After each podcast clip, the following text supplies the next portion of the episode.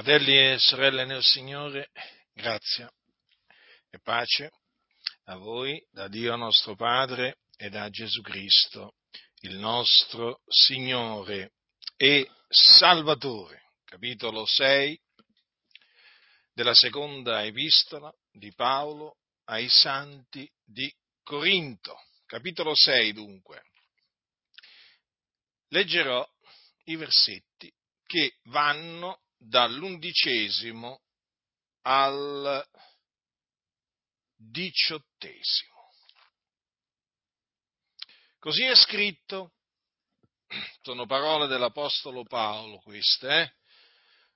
Apostolo e dottore dei Gentili, per volontà di Dio e non per volontà degli uomini.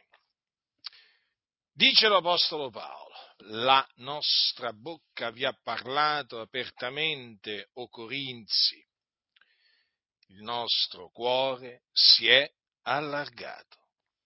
Voi non siete allo stretto in noi, ma è il vostro cuore che si è ristretto. Ora, per renderci contraccambio, parlo come a figliuoli, allargate il cuore anche voi. Non vi mettete con gli infedeli sotto un giogo che non è per voi, perché qual comunanza v'è egli fra la giustizia e l'iniquità? O qual comunione fra la luce e le tenebre? E quale armonia fra Cristo e Beliar? Che v'è di comune tra il fedele e l'infedele? E quale accordo fra il tempio di Dio e gli idoli? Poiché noi siamo il tempio dell'Iddio vivente, come disse Dio: io abiterò in mezzo a loro e camminerò fra loro e sarò loro Dio ed essi saranno mio popolo. Perciò uscite di mezzo a loro e separatevene, dice il Signore, e non toccate nulla d'immondo, ed io v'accoglierò, e vi sarò per padre, e voi mi sarete per figlioli e per figliuole, dice il Signore Onnipotente. Dunque è un comandamento. Ripeto, è un comandamento, un ordine di Dio, che il Dio si compiacque di trasmettere ai santi di Corinto tramite l'Apostolo Paolo. Naturalmente questo comandamento è valido ancora per tutti i credenti, dovunque si trovino sulla faccia della terra. L'ordine è questo: non vi mettete con gli infedeli. Chi sono gli infedeli? Sono gli increduli. E chi sono gli increduli? Quelli che non credono. E cos'è che non credono? Perché qua bisogna naturalmente spiegare che cosa significa non credere, o meglio, bisogna che voi sappiate chi sono gli increduli, perché se la scrittura ci dice non vi mettete con gli increduli, è evidente che io devo sapere chi sono questi increduli, eh, se no come faccio, come faccio a osservare questo comandamento? Mm? È perché è un comandamento del Signore, è un comandamento importante. Tutti i comandamenti di Dio sono importanti. E quindi qui dobbiamo, tutti noi, accertarci di chi sono gli increduli. Allora, gli increduli sono quelli che non credono nell'Evangelo. Eh sì, non credono nell'Evangelo. Guardate, è di un'importanza fondamentale capire chi sono gli increduli. Perché oggi c'è la tendenza nelle, diciamo, negli ambienti evangelici, negli ambienti protestanti, a definire incredulo quello che non crede nell'esistenza di, eh, nell'esistenza di Dio. Ossia, quando generalmente eh, si sente dire ah, no, ma quello non è un credente, eh? Molti che cosa intendono dire? Attenzione, sto parlando di evangel- persone che si dicono evangelici, cristiani evangelici. Intendono dire no, quello non crede che Dio esiste. Ora, è evidente che chi non crede che Dio eh, esiste, è ovvio che non è un, eh, non è un credente, ma attenzione, fratelli nel Signore, Siate, siate veramente prudenti, perché ci sono quelli eh, che credono che Dio esiste, ma sono pur sempre degli increduli. Perché? Perché pur credendo che esista Dio, non credono nell'Evangelo. E quindi è questo il punto. Il banco di prova è sempre l'Evangelo. Capite? Sì, perché i massoni, eh, devo parlare dei massoni, allora, i massoni sono di un'astuzia formidabile, eh, d'altronde la massoneria è un'istituzione satanica, sono, i massoni sotto, sono sotto la potestà di Satana, fanno i desideri del padre, del padre padrone loro, che è Satana, e quindi agiscono con astuzia, attenzione, con astuzia, esattamente come fa il diavolo, loro agiscono con astuzia. E allora, che cosa succede? Diffondono l'idea che gli increduli sono quelli che non credono nell'esistenza di Dio. Eh? E quindi sono i cosiddetti atei, anche se vi ricordo che il termine ateo significa, diciamo dall'originale greco, senza Dio, e tutti coloro che eh, non credono nell'Evangelo eh, sono senza Dio. Noi eravamo senza Dio. Io, prima di, che il Signore mi salvasse, io credevo che Dio esisteva, eh, ma non credevo nell'Evangelo, e quindi ero un incredulo, ero un ateo. Senza Dio, perché ateos significa senza Dio, ero senza Dio. Questa naturalmente è un'altra precisazione che ci tengo a fare, perché oramai qua le, le, le, le macchinazioni del diavolo sono, sono tante e svariate, e allora voi è bene che le conosciate queste macchinazioni. Allora veniamo al punto. La massoneria...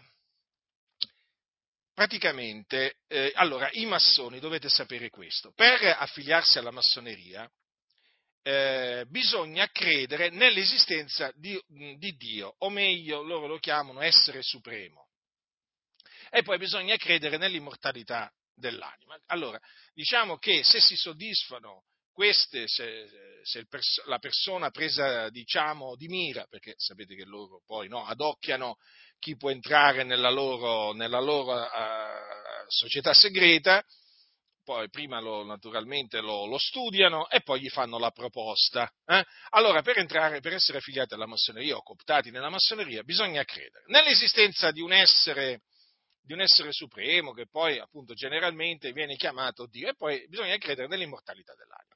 Allora, praticamente poi ci devono essere qualche altro, qualche altro requisito a livello di morale e così via, e poi dopo diciamo che eh, appunto uno può essere affiliato alla massoneria. Allora, i massoni, chiaramente, che sono nelle denominazioni evangeliche, cercano di trasformare eh, le chiese in logge. In che senso? Con una mentalità massonica. Quindi vogliono eh, trasferire mh, la forma mentis che hanno i massoni dentro la Chiesa, per cui per loro uno che crede nelle, nell'esistenza eh, di Dio, di un ente supremo, eh, ma non crede nell'Evangelo, è pur sempre un credente. Capite? Allora, voi sapete che la massoneria presenta, parla di Gesù, o meglio, eh, voglio dire, parlano di un, di un uomo eh, che appunto loro definiscono Gesù, ma è un altro Gesù, nel senso che per loro eh, Gesù eh, fu un, semplicemente un maestro di morale. Alla stessa stregua di, eh, di Maometto, di Buddha, di Zarathustra e così via. Eh? Diciamo, tra i grandi, tra i grandi maestri, eh, diciamo, dal loro punto di vista, che sono vissuti sulla faccia, sulla faccia eh, della terra. Quindi ci possono pure aggiungere Platone, Socrate e così via. Insomma, Gesù fa parte, fa parte di, questo, di questo insieme di maestri di morale, hm? e eh, per cui eh, loro credono in Gesù, almeno dal loro punto di vista credono in Gesù. Cosa vogliono dire che credono in Gesù? Credono che Gesù sia stato una, una brava persona, un, un maestro di morale e così via. Allora, badate bene, badate bene, che questa me- mentalità è presente nelle denominazioni evangeliche. Infatti, ormai, diciamo che in molte denominazioni evangeliche tu vieni considerato eh, un credente anche se non credi nell'Evangelo. Basta che credi che esista un, un Dio, mh? o che Dio esista. Mh? Alla fine per loro sei, eh, sei un credente, ma non è così. Secondo quello che dice la Scrittura, i credenti sono soltanto coloro che hanno creduto e credono nell'Evangelo, cioè nella buona novella che Gesù di Nazaret è il Cristo, che è morto per i nostri peccati, secondo le Scritture, che fu seppellito, che risuscitò dai morti il terzo giorno, secondo le Scritture, e che apparve ai testimoni che erano stati innanzi scelti da Dio. Questo è l'Evangelo eh, nel quale eh, appunto eh, bisogna credere per entrare a far parte della famiglia dei credenti, così è chiamata. Se uno riceve un Vangelo diverso, è annoverato tra gli increduli. Ora, i massoni che dicono che Gesù era un ma- semplicemente un maestro di morale, che non era il Cristo, non era il figlio di Dio, loro, loro praticamente mh, hanno ricevuto o sostengono una, una, un Vangelo diverso, quindi sono degli increduli, capite? E così naturalmente sono, eh, sono increduli tutti tutti quegli evangelici pentecostali compresi, che pur avendo il nome di credenti non hanno creduto nell'Evangelo. Avete capito? Sì, possono pure dirvi che eh, credono che Dio esiste, ma questo non fa di loro membri della famiglia dei credenti. Vi possono pure dire che loro credono in Gesù, ma nel senso appunto che credono che sia esistito Gesù, eh? che era una brava persona, che ha insegnato delle cose belle, che è, diciamo, un maestro di morale da prendere ad esempio, ma tutto qua. Eh, vi possono dire pure queste cose, ma questo non fa di loro dei credenti. Quindi quando qualcuno vi, vi dice io sono un credente, ferma, fermatevi prima di proseguire. Che significa io sono un credente? No, perché qua dicono tutti di credere in Gesù. Dicono, ma dicono tutti di credere nell'Evangelo. Voi, allora, voi parlate con i testimoni di Geova, vi dicono che vi credono nell'Evangelo. Parlate con i mormoni, eh, vi dicono che credono nell'Evangelo. Parlate con i cattolici romani. E perché i cattolici romani, i mariani, non vi dicono di credere in Gesù? Certo che lo dicono pure loro. E potrei proseguire, potrei proseguire. Eh? C'è una sfilza, una sfilza, una sfilza lunghissima, eh? di persone che si dicono credenti, ma non hanno creduto nell'Evangelo. Ora, quando è che vi, ah, naturalmente, vi accorgete che non sono veri credenti? Quando appunto li mettete alla prova. e praticamente gli chiedete mh, o gli dite: ma ascolta, tu sei credente, ma in che cosa hai creduto? Ossia, hai creduto nell'Evangelo? Se la risposta è sì, fatevi dire in che cosa consiste l'Evangelo nel quale lui dice di credere. Perché nel momento in cui vi dirà di credere, no, in un Vangelo diverso da quello che annunziavano gli Apostoli, allora voi gli dovrete dire: guarda, tu non sei un credente. Si offenderà, magari, diciamo, avrà anche una, una reazione violenta nei vostri confronti, ma non è un credente. Qui bisogna veramente ristabilire il significato dei termini, delle parole, dei verbi, perché qui la massoneria è riuscita a, cambi- a cambiare il significato delle parole, lasciando le parole inalterate. Capite in che cosa consiste la macchinazione di questa istituzione satanica? Cos'è riuscita a fare? Eh? Ve l'ho detto spesso. Il fatto che, appunto, uno dica: io credo in Dio. In quale Dio, gli dovete chiedere? Parlami del, del Dio in, nel quale credi. E poi, appunto, mettendolo alla prova, vi accorgerete che quello crede in un altro Dio. Vi dicono: credo in Gesù. Allora fatevi dire chi è Gesù per loro e vi accorgerete che non è, eh, diciamo, Gesù di Nazareth, non è il Cristo. Dicono di credere nell'Evangelo. E allora di, fatevi spiegare in che cosa consiste l'Evangelo nel quale loro professano di credere. E allora vi accorgerete che questi finti credenti vi esporranno un altro Evangelo. La questione è molto semplice: nel momento in cui vengono messi alla prova, non superano la prova. Chi non supera la prova? Chi non ha creduto. Ma chi ha creduto nell'Evangelo? La prova la supera. E come se la supera? Se, se a me qualcuno mi mette alla prova e mi dice: Giacinto, ma tu mi puoi, diciamo, spiegare qual è l'Evangelo nel quale hai creduto e che predichi? Ma io glielo spiego in pochi minuti, non è che, non è che ci vogliono ore, eh? Non è che ci vogliono ore per, per, per dire qual è l'Evangelo, no? Perché alcuni, quando gli fai questa domanda, sembra che gli, tu gli stia, gli stia dicendo: spiegami tutta la storia biblica dalla Genesi, dalla Genesi all'Apocalisse. Sembra che gli stai facendo una domanda di quelle, sapete, no? Che richiede una risposta veramente che non finisce più, infinita. No, ma l'Evangelo... L'Evangelo, diciamo, si, si, annunzia, si annunzia in meno di un minuto, eh? In meno di un minuto, pensate un po' voi. E allora come mai sorge questa grande difficoltà da parte di molti a dire qual è l'Evangelo nel quale si credono? Si definiscono cristiani, si definiscono evangelici, ma non vogliono dire apertamente qual è l'Evangelo nel quale credono. La, il discorso è molto semplice: non sanno cos'è l'Evangelo, perché non hanno creduto nell'Evangelo. E bisogna insistere su questo, fratelli, bisogna insistere, lo ripeto, perché è solamente, solamente proclamando l'Evangelo che si manifestano gli spiriti, è solamente proclamando l'Evangelo che si manifestano i finti credenti, e tra questi finti credenti ci sono i massoni. Ricordatevi che per fare manifestare i massoni che sono in mezzo alle denominazioni evangeliche non è, guardate, non è necessario condannare la massoneria, ve lo posso assicurare. Non è indispensabile.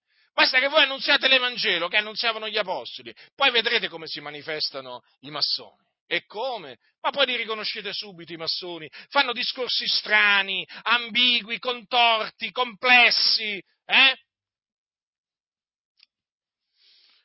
E allora, non vi mettete con gli increduli. Quindi, chiaramente, una volta stabilito chi sono gli increduli, allora uno dice: ecco, quello che dice, quello che mi comanda è Dio, di non mettermi con gli increduli. Perché? Perché mi metterei sotto un giogo, Luzzi, ammesso che non è per voi, ma in effetti è un giogo, un giogo diverso, eh? È già sotto un giogo diverso, un, un, un giogo che non fa per noi. È un altro giogo. Ora noi siamo sotto il giogo di Cristo. Ricordatevelo questo, eh? Che è leggero, non è un gioco pesante. E praticamente tutti noi che abbiamo creduto nell'Evangelo siamo sotto questo eh, gioco che ci tiene uniti l'uno all'altro. E praticamente sotto questo gioco noi andiamo con Cristo alla guida nella stessa direzione.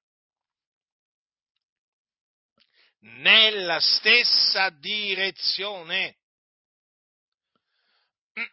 Verso la Sion Celeste. Verso il Regno dei Cieli, ecco verso dove stiamo camminando. Mm? Ma badate bene, fratelli, chi si mette, cioè se un credente a un certo punto si mette con un incredulo, si allea con un incredulo, attenzione, perché si mette sotto un altro gioco, un gioco diverso, che non è per lui. Un giogo che lo corromperà, lo distruggerà, praticamente gli farà perdere, mm?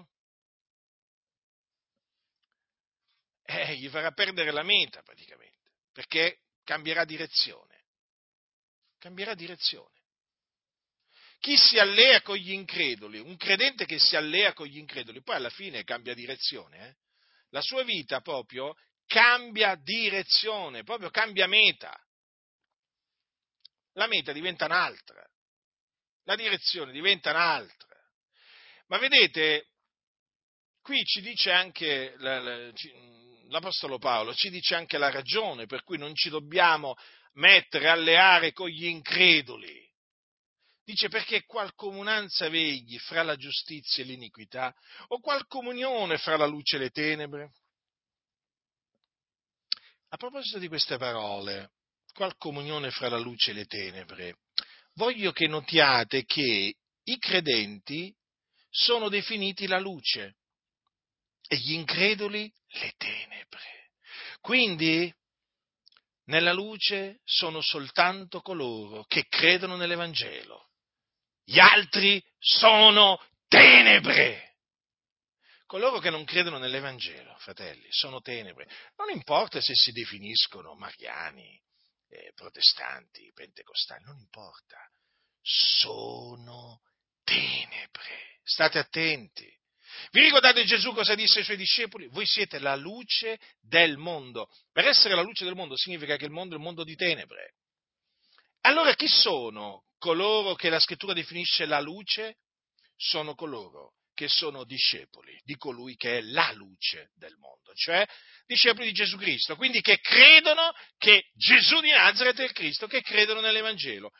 Ecco, tutti coloro che credono nella buona novella che Gesù è il Cristo sono la luce del mondo. Gli altri, tenebre. Qual comunione c'è fra la luce e le tenebre? Eh? Tra il giorno e la notte, che comunione c'è, fratelli? Che comunione? Domanda, eh? Domanda importante. Qual comunione fra la luce e le tenebre? Allora, se io vi faccio questa domanda, ma voi che avete creduto nell'Evangelo, sentite di avere comunione con chi non ha creduto nell'Evangelo? Ma voi vi direte subito, ma no, fratello, ma quale comunione? Non c'è proprio alcuna comunione. Non si va d'accordo, si è su due strade diverse, la si pensa completamente diversamente, si parla completamente di... in maniera diversa. Eh... Gli obiettivi nella vita sono diversi, la meta è diversa, tutto diverso. C'è uno spirito diverso anche, perché è chiaro che i credenti hanno lo spirito di Cristo e invece le, gli increduli che spirito c'hanno? Eh? Ma che spirito c'hanno? Certamente non quello di Cristo. Guardate, fratelli del Signore, c'è una netta distinzione tra credenti e increduli.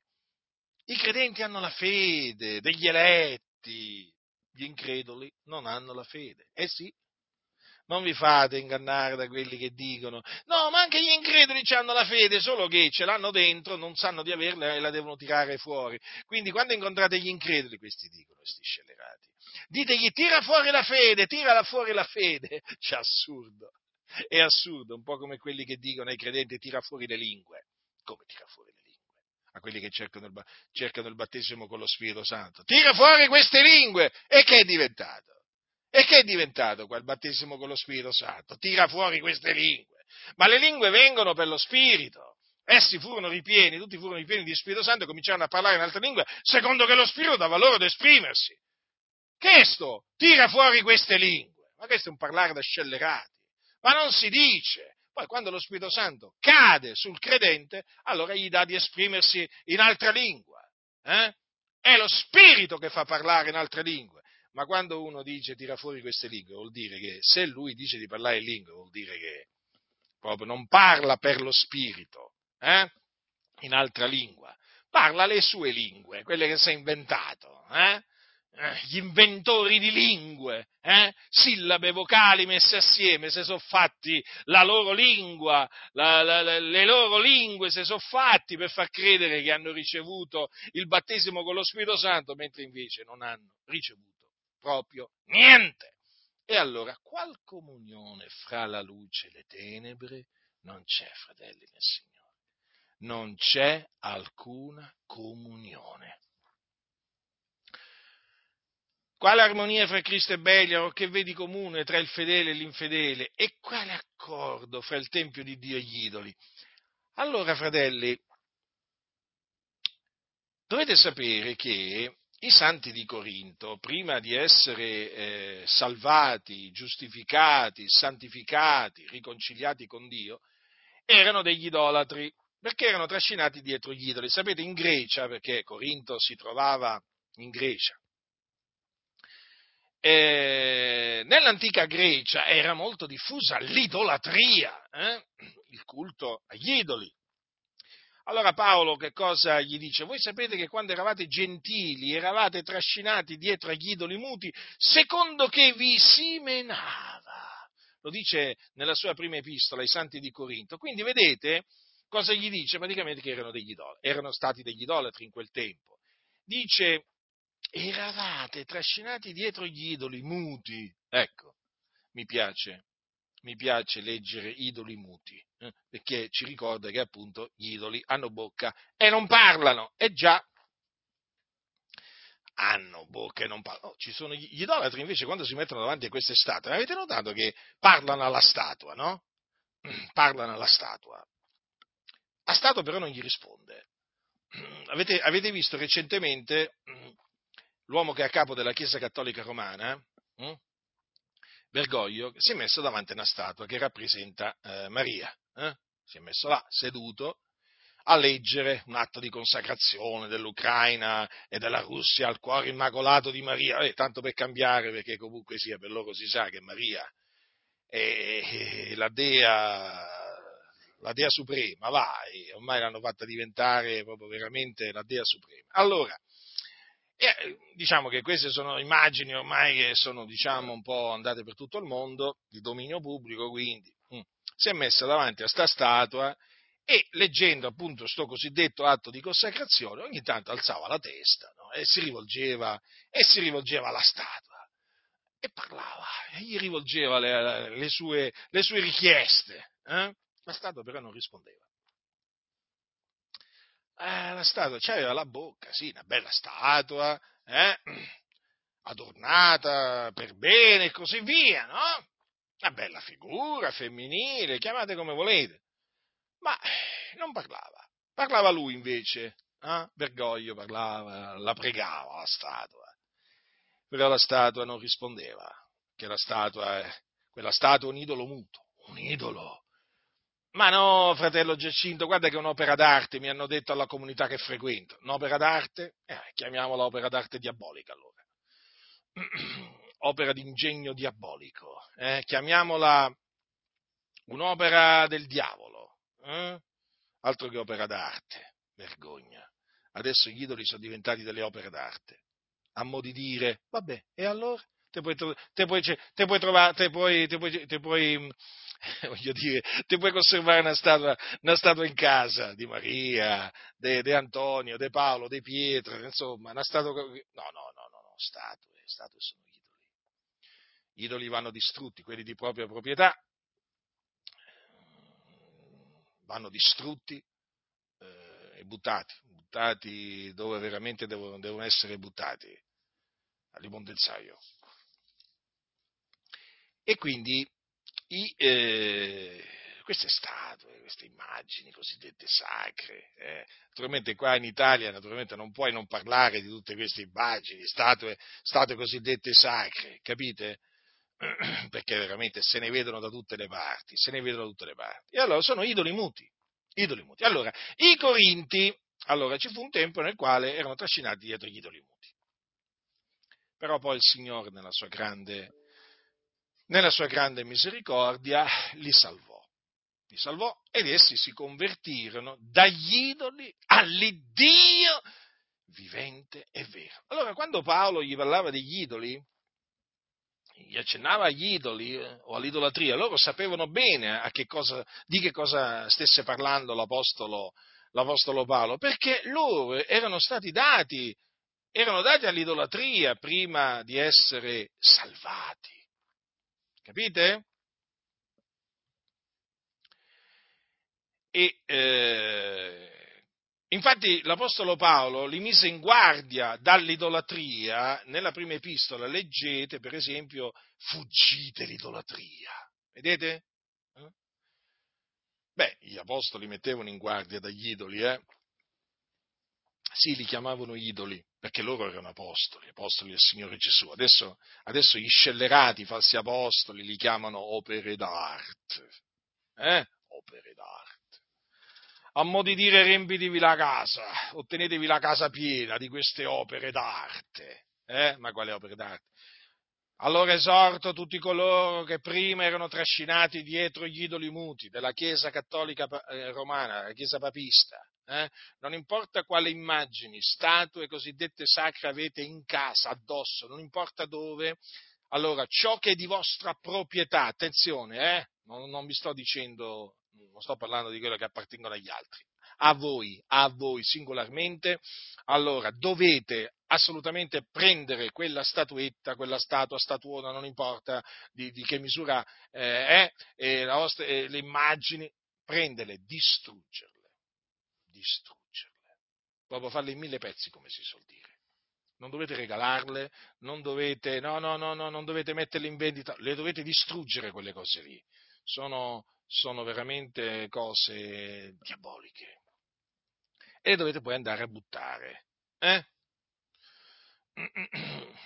Alla discarica, ma non a quella abusiva, però, eh? non, a, non a una discarica abusiva, no, a quelle naturalmente appunto legali, ecco, le discariche legali. Andate là eh? e eh, dovessero chiedervi che cosa buttate qua, gli dice eh, questi sono, sono i pezzi degli idoli dietro i quali io quando ero nelle tenebre andavo dietro, idoli muti, così bisogna chiamarli. D'altronde cosa dice la Sacra Scrittura? Vi ricordate, c'è un salmo, il Salmo centoquindici, fratelli, il Salmo centoquindici, eh, che salmo, che salmo, il Salmo centoquindici, dice: i loro idoli sono argento ed oro, opera di mano d'uomo, hanno bocca e non parlano, occhi, hanno occhi e non vedono, hanno orecchie e non odono, hanno naso e non odorano, hanno mani e non toccano, hanno piedi e non camminano, la loro gola non rende alcun suono.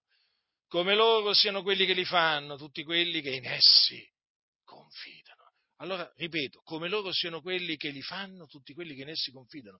Ma avete capito, fratelli, cosa significa? Ecco perché gli idolatri non sentono, non vedono. Avete capito? Sono come gli idoli nei quali loro confidano. E infatti guardate Bergoglio. Bergoglio non ha occhi per vedere, non ha orecchie per sentire. Lui va, è trascinato dietro gli idoli muti, eh, in particolare dietro l'idolo che rappresenta Maria. Mm? Naturalmente a quel tempo, diciamo, gli idoli rappresentavano i dei, diciamo, di quel tempo, no? della, della, della religione greca e così via, però alla fine sempre di idoli si, si tratta, fratelli, sempre di idoli, guardatevi dagli idoli, diceva, diceva Giovanni. Poi c'è una cosa che non, non sopporto. Ora, generalmente, quando, quando diciamo si sente parlare degli idoli, alcuni, soprattutto nelle chiese, ormai me ne sono accorto da un po' di anni, dicono, eh, ma non ci sono solamente eh, gli idoli fatti di gesso, eh, di legno, di ferro e così via. No? Sì, è vero, però, però, ho notato che questi signori, chiamiamoli così, eh, non parlano mai contro gli idoli della Chiesa Cattolica Romana. Come mai? Ogni volta, quando parlano degli idoli, eh, fanno di tutto per aggirare, eh, aggirare gli idoli della Chiesa papista.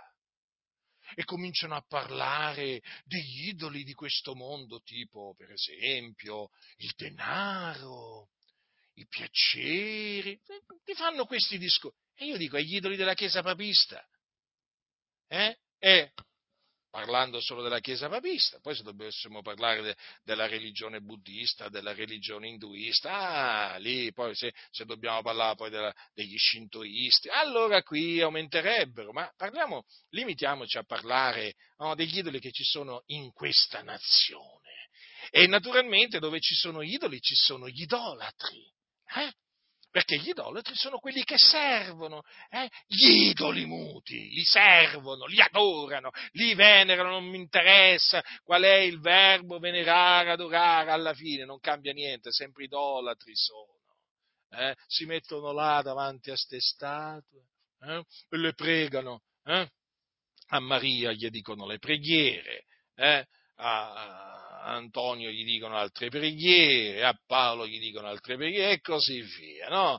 E si rivolgono a ste statue, a sti idoli che sono in abominio a Dio, in abominio.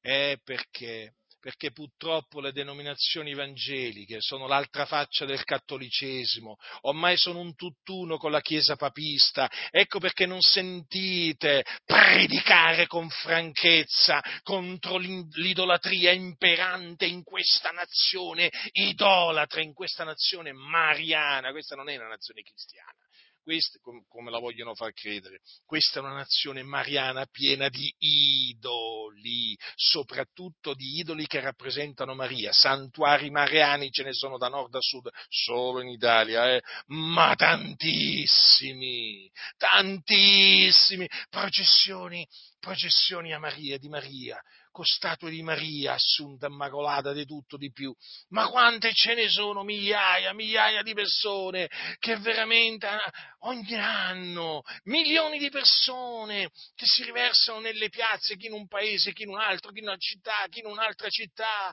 eh, e portano sto, sopra sto baldacchino una, una, figu- una statua rappresentante Maria, eh? E vanno in delirio con il sindaco a capo della processione, i carabinieri, i poliziotti che fanno da scorta, eh? Voglio dire, naturalmente queste sono naturalmente procedure, chiaramente, che seguono, che seguono per gli eventi pubblici, ovviamente, no? Però voglio dire, tutti dietro questi idoli, eh? Ma vi rendete conto? Ma vi rendete conto quanta idolatria c'è in questa nazione?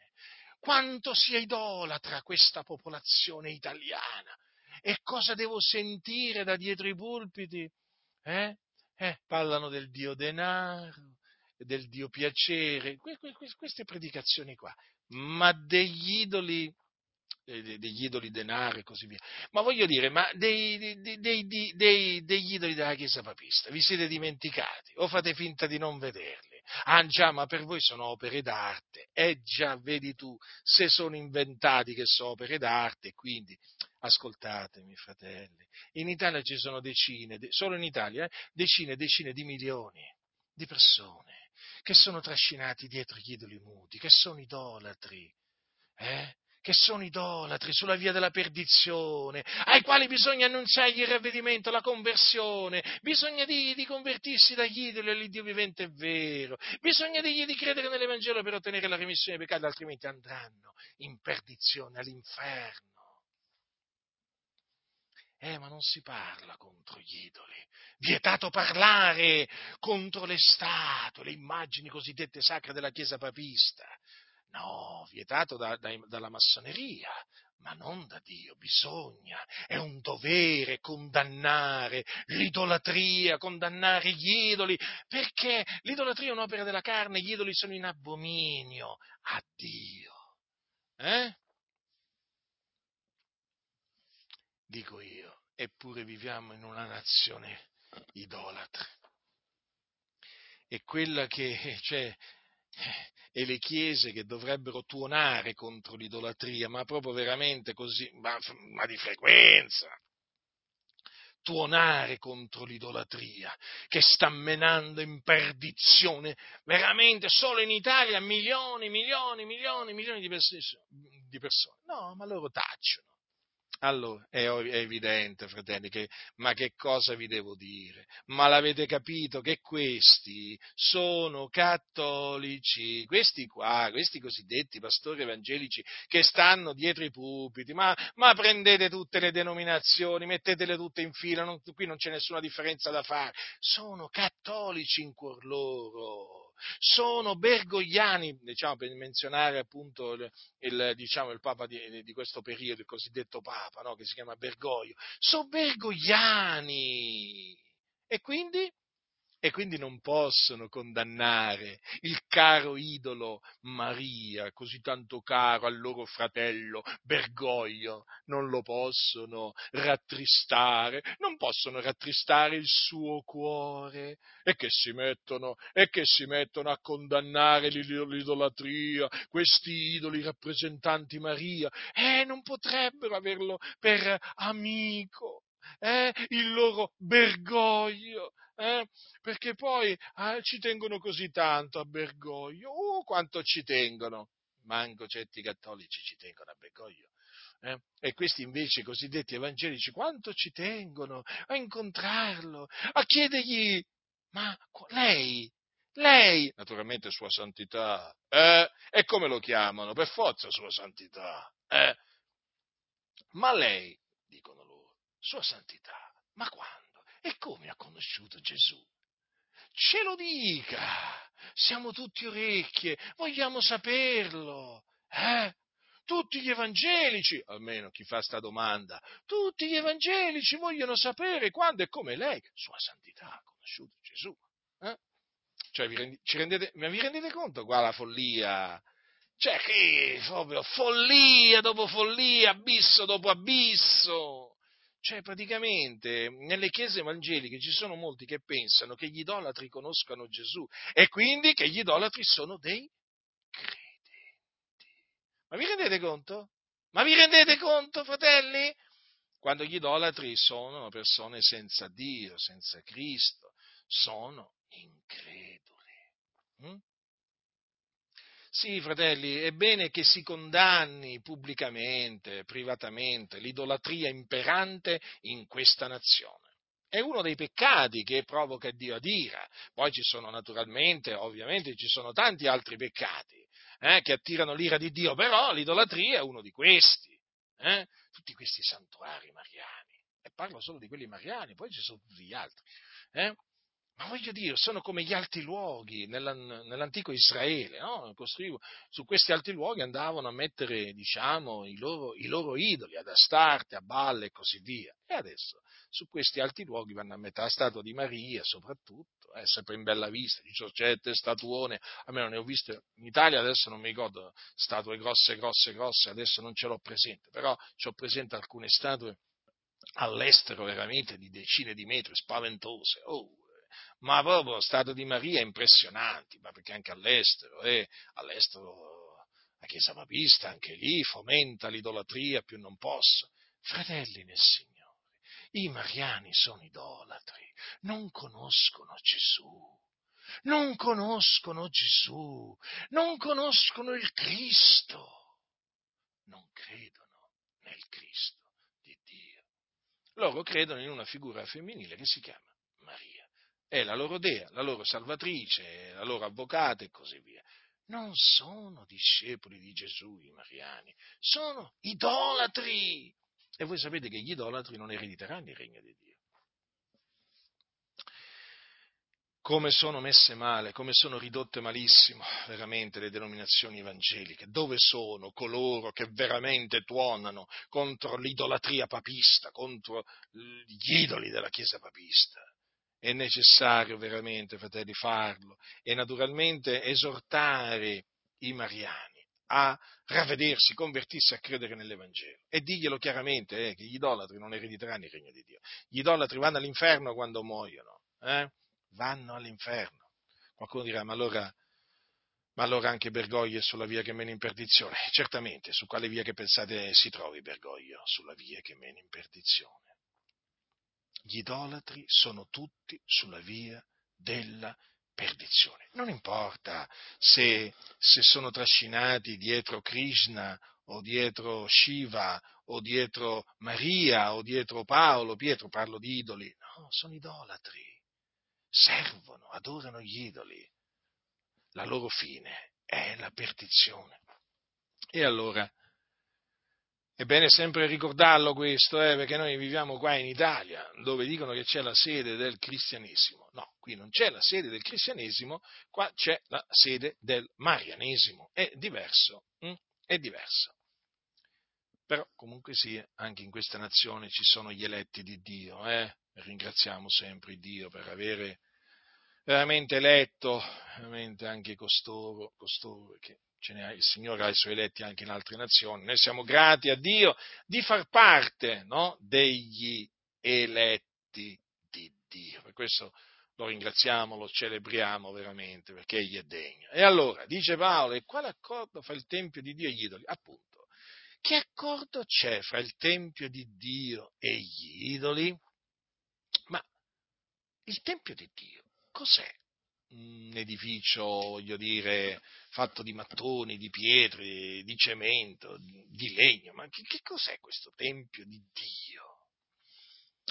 Il Tempio di Dio siamo noi, fratelli. Infatti notate, prima fa la domanda, e quale accordo fra il Tempio di Dio e gli idoli? E poi dice, poiché noi siamo il Tempio dell'Iddio vivente. Sì, fratelli, il nostro corpo è il Tempio di Dio, mm? La Chiesa, l'insieme degli eletti, eh? È il Tempio di Dio. Come disse Dio, io abiterò in mezzo a loro e camminerò fra loro e sarò loro Dio ed essi saranno mio popolo. Quindi, fratelli, noi, sì, proprio noi, gli eletti di Dio, eh? Che appunto eh, abbiamo creduto nell'Evangelo, abbiamo creduto nell'Evangelo perché eravamo stati eletti, non è che siamo stati eletti perché abbiamo creduto nell'Evangelo, eh, perché qui vi devo, vi devo ricordare pure questo, no? Ci sono quelli che dicono, io sono diventato un eletto quando ho creduto. Mm. Eh, prima di tutto accertarci, dobbiamo accertarci in che cosa ha creduto, ma se veramente ha creduto nell'Evangelo bisogna dirgli, guarda che tu hai creduto nell'Evangelo perché sei stato eletto, non è che sei stato eletto perché hai creduto nell'Evangelo, insomma, perché noi siamo stati eletti da Dio in Cristo prima della fondazione del mondo, quindi ancora quando non esistevamo. Questi invece dicono, ah ma noi siamo stati eletti quando abbiamo creduto, non hanno capito niente di, in merito a questo, e quindi bisogna spiegargli a questi che hanno veramente creduto nell'Evangelo per la volontà di Dio, bisogna spiegargli perché hanno creduto, eh? Eh? Perché hanno creduto. Allora, fratelli, qua cosa dice Paolo? Noi siamo il Tempio dell'Iddio vivente. Noi, eh? Noi, noi chi? Noi Chiesa di Dio, noi Assemblea dei Riscattati, noi eletti di Dio. Noi, santi dell'Altissimo, noi, sì, noi, noi credenti, eh, siamo il Tempio di Dio, Dio dimora in noi, abita in noi, fratelli. Non è meraviglioso questo, fratelli nel Signore? Io veramente considero veramente ciò qualcosa di, di meraviglioso, eh? Di meraviglioso. Pensate, siamo entrati a far parte di questo edificio spirituale mediante l'Evangelo, credendo nell'Evangelo. Eh? Guardate cosa dice qua l'Apostolo Paolo. E in lui voi pure entrate a far parte dell'edificio che ha da servire di dimora a Dio per lo Spirito. Ecco, noi ci facciamo parte appunto del Tempio, del Tempio di Dio costituito appunto dalla casa di Dio, eh? Nella quale appunto dimora Dio. È chiamata la casa di Dio. Pensate un po' voi, fratelli, la casa, la casa. Eh? Ricordate cosa dice Paolo a, a Timoteo? Gli dice così, gli dice, la sua prima epistola. Dici, io ti scrivo queste cose, sperando di venire tosto da te, semmai tarda, affinché tu sappia come bisogna comportarsi nella casa di Dio, che è la Chiesa dell'Iddio vivente, colonna e base della verità. Dunque, ecco, noi siamo colonna e base della verità, il Tempio di Dio. Dio abita in mezzo a noi, cammina fra noi ed è il nostro Dio. Allora, fratelli, Dio è spirito e quelli che l'adorano bisogna che l'adorino in spirito e verità. Allora, noi che abbiamo conosciuto Dio, o meglio, che siamo stati conosciuti da Dio, noi che abbiamo Dio dentro di noi, perché Dio è venuto a dimorare in noi. Ditemi una cosa, ma tra noi e gli idoli, che accordo c'è? C'è qualche accordo? C'è qualche accordo? No, non c'è alcun accordo. Come non c'è alcuna comunione fra la luce e le tenebre. Capite? E allora, come si può? Come ci si può mettere con gli idolatri? Vietato mettersi con gli idolatri, fratelli nel Signore. Non vi mettete con gli idolatri. Mm? A proposito, vi ricordate nella legge cosa Dio disse al popolo di Israele prima che lo introducesse nella terra di Canaan, che Dio aveva promesso ai loro padri?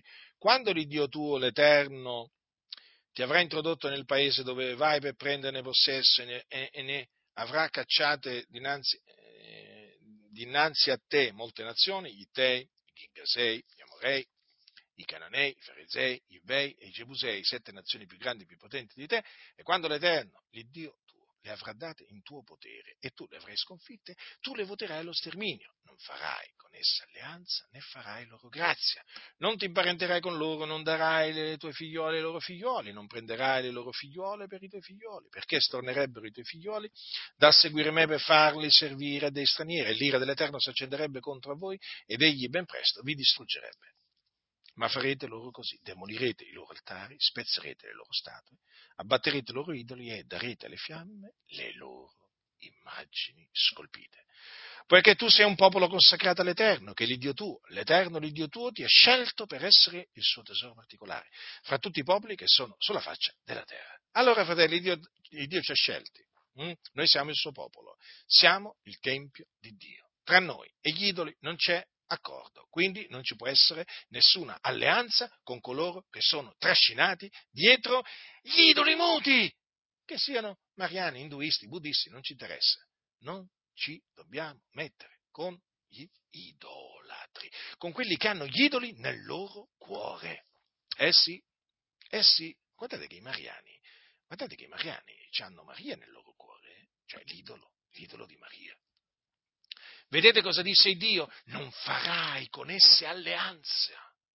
Certo, loro avevano ricevuto l'ordine anche di sterminarli. Eh? No, noi non dobbiamo sterminare gli idolatri come non dobbiamo sterminare nessuno eh, dei peccatori. Non dobbiamo torcere un, lo, un capello, un capello non gli dobbiamo torcere ai peccatori. Eh? Noi, ricordatevi, siamo sotto la grazia, sotto la legge, sotto la legge di Cristo. Eh?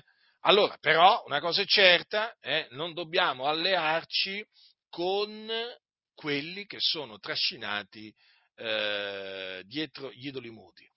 Perché, vedete, come dice qua, sotto un giogo che non è per voi. Eh sì, perché poi cosa succede? Che gli, gli idolatri portano appunto lontano da Dio il credente. Eh? Sì, sì, succede proprio questo. E poi succede che appunto l'idolatra perverte il cuore del credente. È un serio pericolo. Fratelli, l'alleanza con gli idolatri, o meglio con gli increduli, è vietata, è proibita, è condannata dalla Sacra Scrittura. E allora cosa accadde? Che Israele, invece di ubbidire al Signore, disubbidì a Dio. Quando il Signore li fece entrare nel, nella, terra, nella terra di Canaan, che fecero? Si allearono con gli idolatri, con i popoli appunto che adoravano il legno, eh, e la pietra, e diventarono loro stessi idolatri, e abbandonarono, gli israeliti abbandonarono la rocca della loro salvezza. E Dio che fece? Li punì. Li punì severamente, si abbatterono giudizi veramente di svariato genere contro, eh, contro gli israeliti quando si dettero all'idolatria. Ma d'altronde già avevamo visto i giudizi di Dio nel deserto, quando il, quando il popolo si era fatto fare da Aronne un vitello d'oro, eh? Il Signore poi punì, punì gli idolatri. Che vi pensate? La punizione contro gli idolatri, fratelli, è sicura, è certa. Infatti l'Apostolo Paolo ricorda questo, dice, no, onde non diventiate idolatri come alcuni di loro, secondo che è scritto il popolo si sedette per mangiare e per bere e poi s'alzò per divertirsi. Eh sì, eh sì, vedete? Allora, perché dice qua, o queste cose avvennero per servire ad esempio a noi, onde non siamo bramosi di cose malvagie, come coloro ne furono bramosi, onde non diventiate idolatri come alcuni di loro, secondo che è scritto. Il popolo si sedette per mangiare e per bere e poi si alzò per divertirsi. Eh? Quindi, vedete, sono chiamate cose, e sono annuver- l'idolatria è annoverata tra le cose, tra le cose malvagie, che appunto vanno aborrite, le cose malvagie vanno aborrite. Allora, che cosa succede? Che chi si mette con gli idolatri diventa idolatra. Che dice la scrittura? Le cattive compagnie corrompono i buoni costumi. Eh sì, il compagno degli insensati cosa diventa? Lo sapete cosa diventa? Diventa cattivo. Non c'è scritto che il compagno degli insensati rimane buono, eh? No, il compagno degli insensati diventa cattivo. Quindi bisogna stare attenti alle compagnie, alle compagnie che si frequentano, e bisogna stare attenti con chi ci si mette. Ecco perché, fratelli, è vietato mettersi con gli increduli. Hm? Perché chi si mette con gli increduli poi si svia dalla fede, dalla verità, dalla giustizia. Si svia, fratelli, si svia. E allora non c'è accordo fra il tempio di Dio e gli idoli, quindi, e quindi noi che siamo cristiani non possiamo allearci con i mariani. Eh? O con i sant'antoniani e così via, perché è chiaro che qui in Italia, figuriamoci, è vero che diciamo il culto a Maria è quello più diffuso, eh? Però insomma ci sono già, eh, per esempio c'è il cosiddetto il culto al cosiddetto Padre Pio, no? Ce l'avete presente? Uh, quello, quello è tremendo, quello è tremendo, quante statue di quell'uomo, eh? Quanta idolatria, quanti idoli. Eh, che peraltro a questo, a questo idolo qua sono devoti mol, molti personaggi, diciamo, dello spettacolo, del cinema, del giornalismo. Attira, eh, questo è praticamente un demone che attira, perché dietro, dietro il cosiddetto Padre Pio è chiaro che c'è un demone, eh, attira molto, diciamo, la gente, la gente dello spettacolo, non solo, diciamo, la gente comune e così via, ma anche, diciamo, gente che ha, diciamo, un certo, una certa posizione in certi ambiti, in certi ambiti sociali, eh? Voglio dire, ma come si fa? Ma come si fa? Non si può, fratelli. Noi siamo il tempio di Dio. Dio abita in noi, cammina, ab- abita in, in mezzo a noi e cammina fra noi, fratelli. Non provochiamo il Dio a eh, gelosia, non lo provochiamo ad ira, fratelli, perché guardate che chi si mette con gli idolatri, con gli increduli, provoca Dio a gelosia, ad ira, e poi Dio riversa la sua ira su coloro che fanno, che contraggono queste alleanze vietate da Dio. Eh sì, eh sì, noi fratelli ci dobbiamo mettere con quelli che di cuore puro invocano il Signore, eh? Con i santi dell'Altissimo. Non ci dobbiamo mettere con gli increduli, eh? La scrittura lo dice chiaramente, lo ribadisco. E allora, dice Paolo, perciò uscite di mezzo a loro e separatevene, dice il Signore. Ecco quello che bisogna fare. Con gli increduli non ci si deve mettere, bisogna uscire dai mezzo agli increduli. Mm? Che poi gli increduli siano musulmani, buddisti, mariani, o protestanti, o pentecostali. Eh? Non importa come si presentano gli increduli, qui oramai c'è incredulità ormai dappertutto. Ah, eh. Nelle chiese, eh? Cioè no, perché sapete, quando si parla dei buddisti, vabbè, allora alcuni dicono, vabbè, ma quelli non credono in Gesù. Però ci sono tanti che dicono di credere in Gesù, che fanno parte delle chiese evangeliche, che sono increduli nella stessa maniera. Nella stessa maniera. Allora non ci dobbiamo mettere con gli increduli.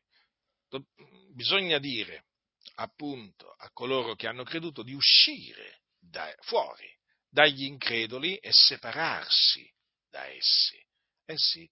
È un comando, anche questo, uscite di mezzo a loro e separatevene, dice il Signore. Quindi è giusto esortare coloro che hanno creduto nell'Evangelo, che si trovano nella Chiesa Cattolica Romana o in una Chiesa eh, Valdese o in una Chiesa, diciamo, pentecostale che annuncia un altro Evangelo. Eh? Naturalmente parlo di quelle Chiese pentecostali che annunciano un altro Evangelo, perché ci sono Chiese pentecostali che ancora annunciano l'Evangelo. Bisogna dirgli di uscire. Ma di uscire, perché quelle sono, sono praticamente assemblee di increduli, mm? Di increduli, tenebre. Quindi uscite e separate.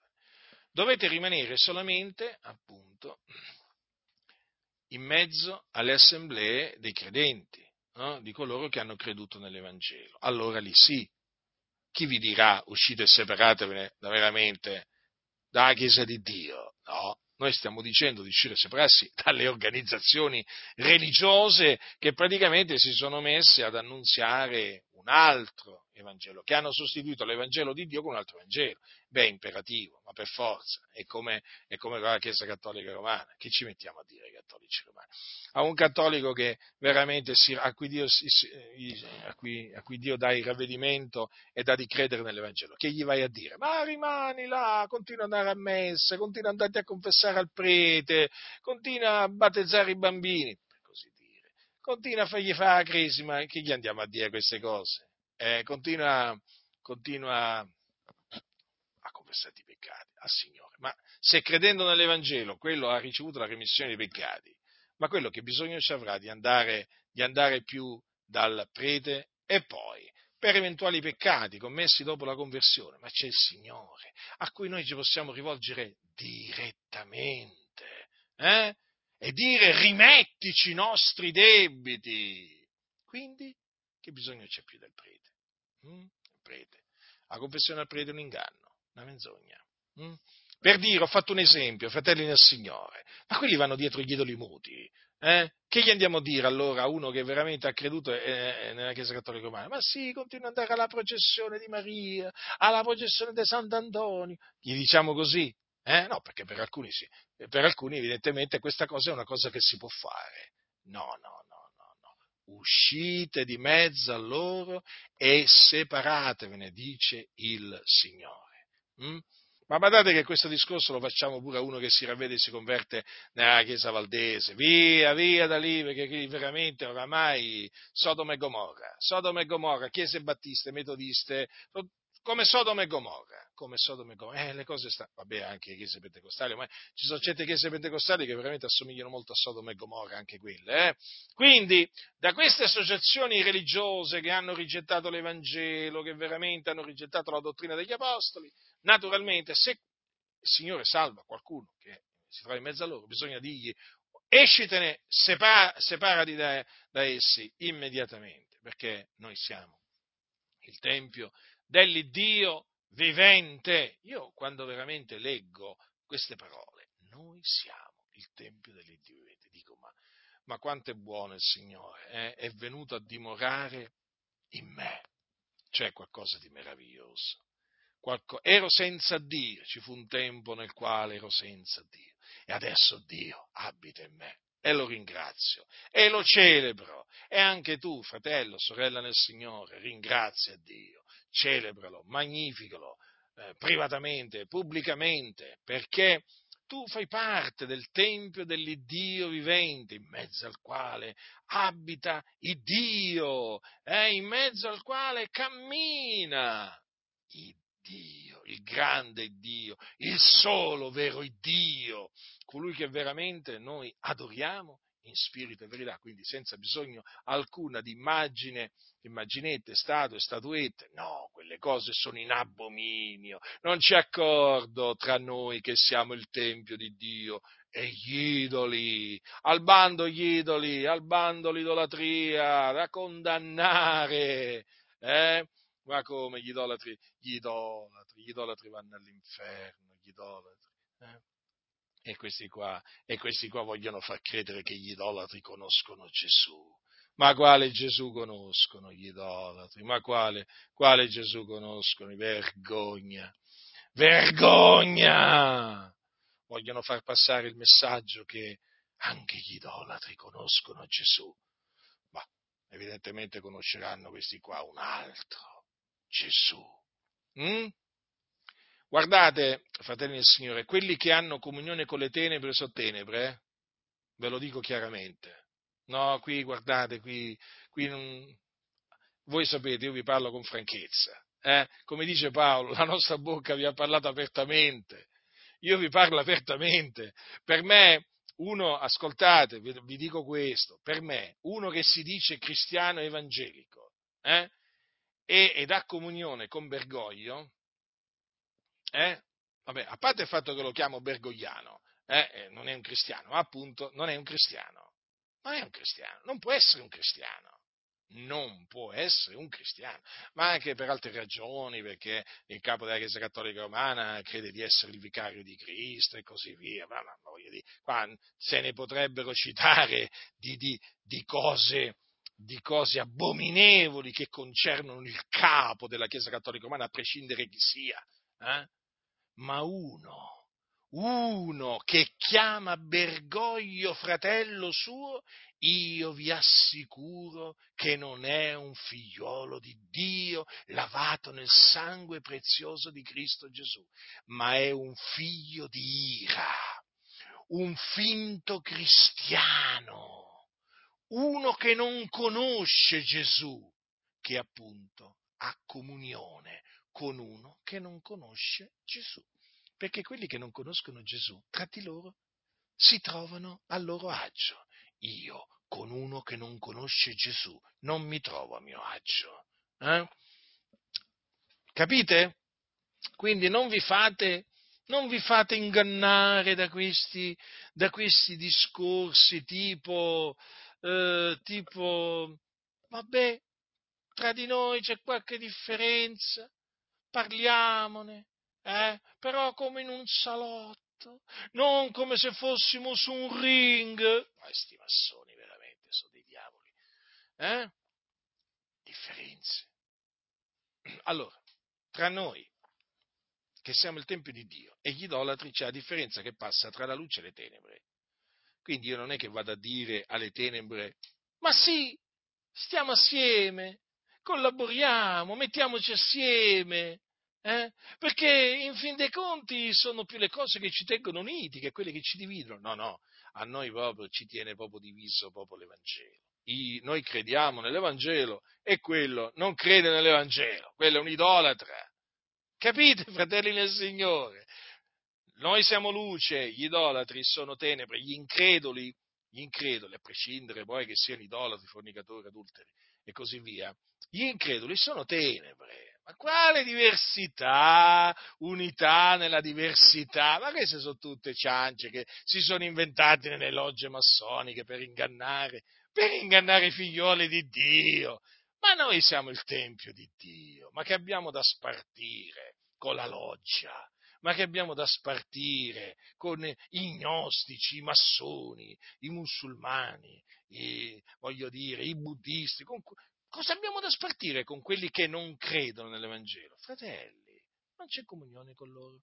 Noi siamo luce per grazia di Dio e loro sono tenebre, quindi non c'è alcuna comunione, non c'è possibilità di, di allearsi, di unirsi, niente, zero.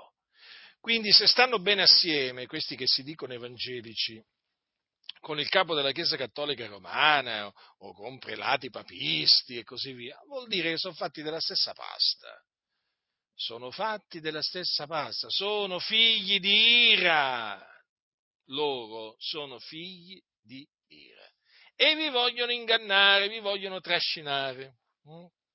in quello che è chiamato dialogo ecumenico o ecumenismo, o naturalmente anche dialogo interreligioso, perché poi cominciano con la Chiesa Cattolica Romana e poi arrivano gli imam e poi arrivano i, i preti buddisti, i monaci buddisti e così via, poi arrivano tutti, eh? e già, tutti i massoni per fare la religione unica mondiale. Quindi nessuno vi seduca, fratelli nel Signore, con vani ragionamenti, non vi mettete con gli increduli sotto un giogo che non è per voi, eh? perché noi siamo il Tempio di Dio, eh? noi siamo luce nel Signore, gli increduli sono tenebre. Ricordatevi sempre questo, gli increduli, cioè coloro che non credono nell'Evangelo, sono tenebre, e questo già, voglio dire, è sufficiente per appunto impedirci, hm? tenerci lontano appunto dal fare queste alleanze, naturalmente, che sono condannate da Dio. La grazia del Signore nostro Gesù Cristo sia con tutti coloro che lo amano con purità incorrotta.